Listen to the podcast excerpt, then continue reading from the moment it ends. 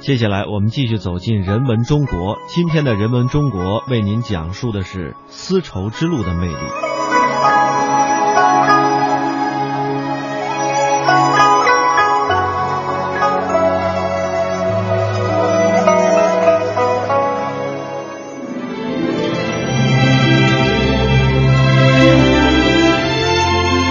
传承五千年，纵横八万里。电波中的山河岁月，谈笑间的海角天涯。人文中国与您一同感受神州大地跳动的脉搏。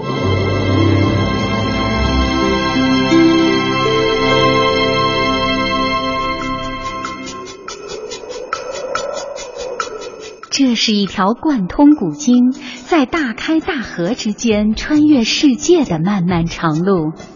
踏平古道的铁骑，渐行渐远的驼铃，绝响千年的悠然佛唱，烈烈风沙中的诗意花开。永远的丝路，没有终点的漫游。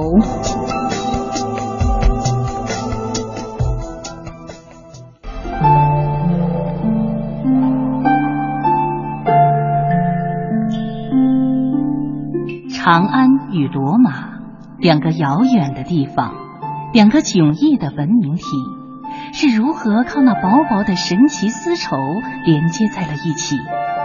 连接他们的纽带如何被命名为丝绸之路？丝绸之路到底在哪里？丝绸之路又有几条呢？中国丝绸的出现给世界带来的深远影响是毋庸置疑的。生活在公元前五世纪，被后世称为希腊历史之父的希罗多德说，希腊商人曾经在公元前六七世纪到过东方神秘的绢国之都。希腊文把丝叫做塞尔，称中国为塞里斯，意思是丝国。作为罗马文化母体的希腊文明，对于东方丝绸之国无比向往。到了罗马帝国时代，大规模的东西方交流终于不可遏制地迸发出来，而交流的重要标志就是这神奇的。丝绸，在中国通往西域的大陆开通以前，中国丝绸在罗马与黄金等价。汉唐时期千余年的时间里，几条源源不断的从中国经过中亚运往欧洲的通道开始繁荣起来。其中，中国西北的两条陆上通道，在十九世纪被德国地理学家李希霍芬称之为“丝绸之路”。这就是由西汉张骞、东汉班超出使西域后打通的著名的北方沙漠丝绸之路。北方丝绸之路东起长安，途经甘肃武威、张掖。穿过狭窄的河西走廊，到达当时的中西方交通枢纽敦煌，再往西就遇到了塔克拉玛干大沙漠的阻拦，因此在这里丝绸之路分成了南北两条，绕过大沙漠西行。南路西出阳关，经鄯善、于田、莎车，再往北到达疏勒，又往西到达大宛。北路则西出玉门关，经车师前国、龟兹，到达大宛。在大宛南北两路汇合后，继续往西，经过安西、条支，最后抵达当时被称为大秦的罗马帝国，全长七千多公里。除了走汉路之外，其实早在张骞出使西域的同时，汉武帝就派遣宫廷官员率领船工，船行到印度洋、印度支那半岛南部，打通了一条与北方丝路平行的南方航线。到了宋代，陆上丝路因为辽金王朝割据而中断。福建泉州成了当时世界最大的港口之一和海上丝绸之路的起点。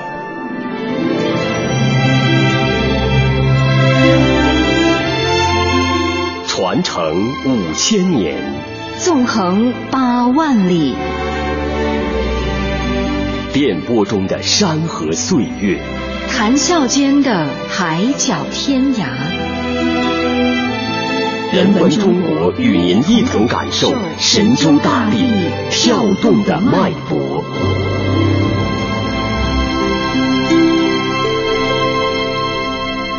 从长安出发，丝绸之路的第二站就是天水。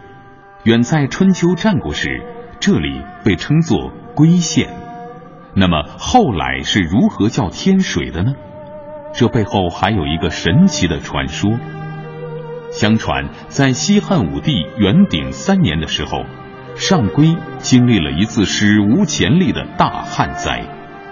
那个夏天，骄阳似火，气候炎热。却许久没有下过一场雨，庄稼一天天枯竭，百姓心急如焚，天天祈求神灵降雨。终于，在一天半夜，随着天空的一声炸雷，大地都裂开了。这时，只见天上倒下一股粗粗的河水，刚好注入裂开的地下，直到风停雷息，大地恢复宁静。一湖清水竟然呈现在百姓眼前。从那以后，小草绿了，杨柳青了，座座荒山变得青翠苍秀。经历了这样一个变化，人们都认为是神灵的威力。其实，这很可能只是一次地震这样的自然现象，但是天河注水的故事却一代代流传下来。就在天河注水之前，大将军卫青、骠骑将军霍去病西征匈奴已经获得大捷。随后，张骞出使西域成功，丝绸之路也随即畅通。为了更好的进行管理，汉王朝决定将陇西郡一分为二。在听说了天河注水的传说以后，汉武帝下旨在上归湖边。筑起一座城池，取名为天水郡。天水之名由此而来。丝绸之路的出现与汉朝在河西走廊一带击败匈奴关系密切，卫青、霍去病也因此名垂青史。但是在他们之前，人们心中抗击匈奴的英雄偶像却只有一个，他就是李广。一位绰号是飞将军的天水人，与卫青、霍去病相比，李广的一生是传奇的，又是悲壮的。在汉朝被匈奴铁骑搅得狼狈不堪，而唯有李广让匈奴人畏惧之时，卫青还只是一个侯爷的家奴，霍去病更是一个小毛孩子。从高祖刘邦被围困于白登山，到后来屈辱的宋前嫁女，汉朝臣民始终被匈奴的阴影笼罩。那时，只有李广，他的勇武、坚毅和机智，让中原军民看到了汉朝的魂魄和力量。但是，李广的木讷少言、不谙世故以及军事战略才能的缺陷，最终。也使他不能如卫青、霍去病那样获得巨大成功，而最后主动承担军事失利的责任、拔剑自刎，更使他的悲剧色彩达到极致。爱兵如子、身先士卒、军中自是服其勇的李广自尽之后，义军皆苦，连百姓也皆为尽哀。秦时明月汉时关，万里长征人未还。但使龙城飞将在，不教胡马度阴山。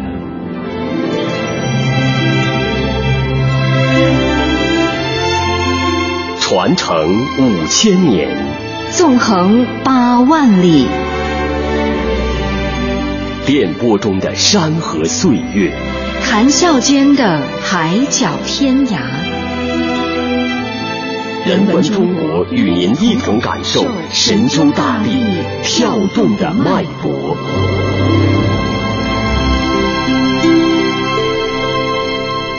青海湖、日月山、文成公主与松赞干布的祝福永远停留。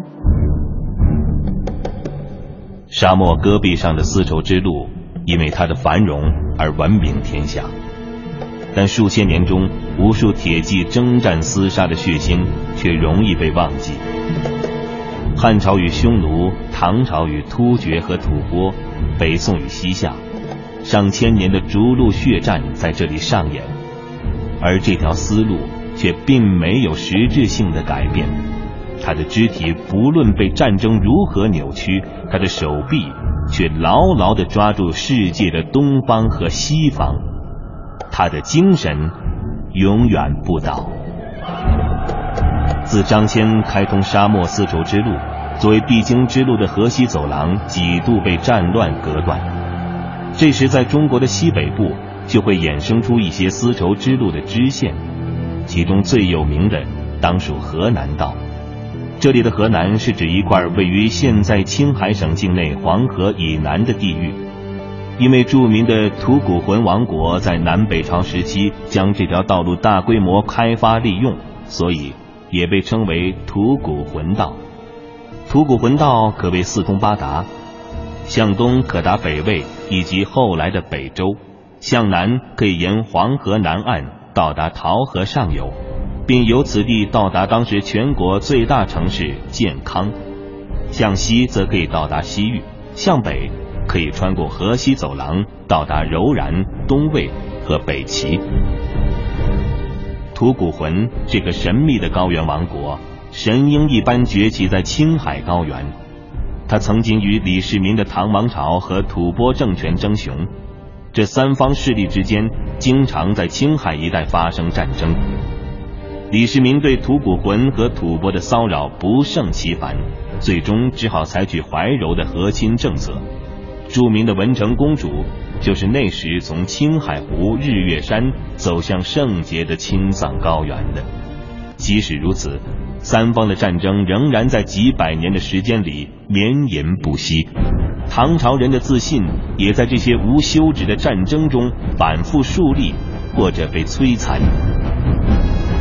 北斗七星高，哥舒夜带刀，至今窥牧马，不敢过灵桃。这首当时流行的民歌里所说的哥舒。是唐玄宗时抗击吐蕃的著名将领突厥人哥舒翰，一位生于当时西域安西的少数民族将领，却成为唐朝君臣百姓眼里的大英雄。只可惜，哥舒翰后来在安史之乱中被逼无奈，屈服于另一位胡人安禄山，而又成为唐朝君臣口诛笔伐的对象，最后还被乱军所杀。青海长云暗雪山，孤城遥望玉门关。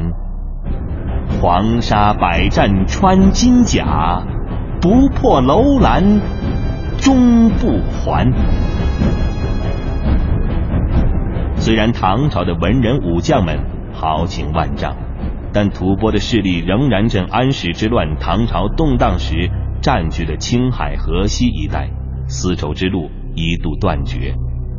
近百年后，当动乱也使强大的吐蕃衰落时，河湟数十个州府才有重归唐朝，丝绸之路重新畅通。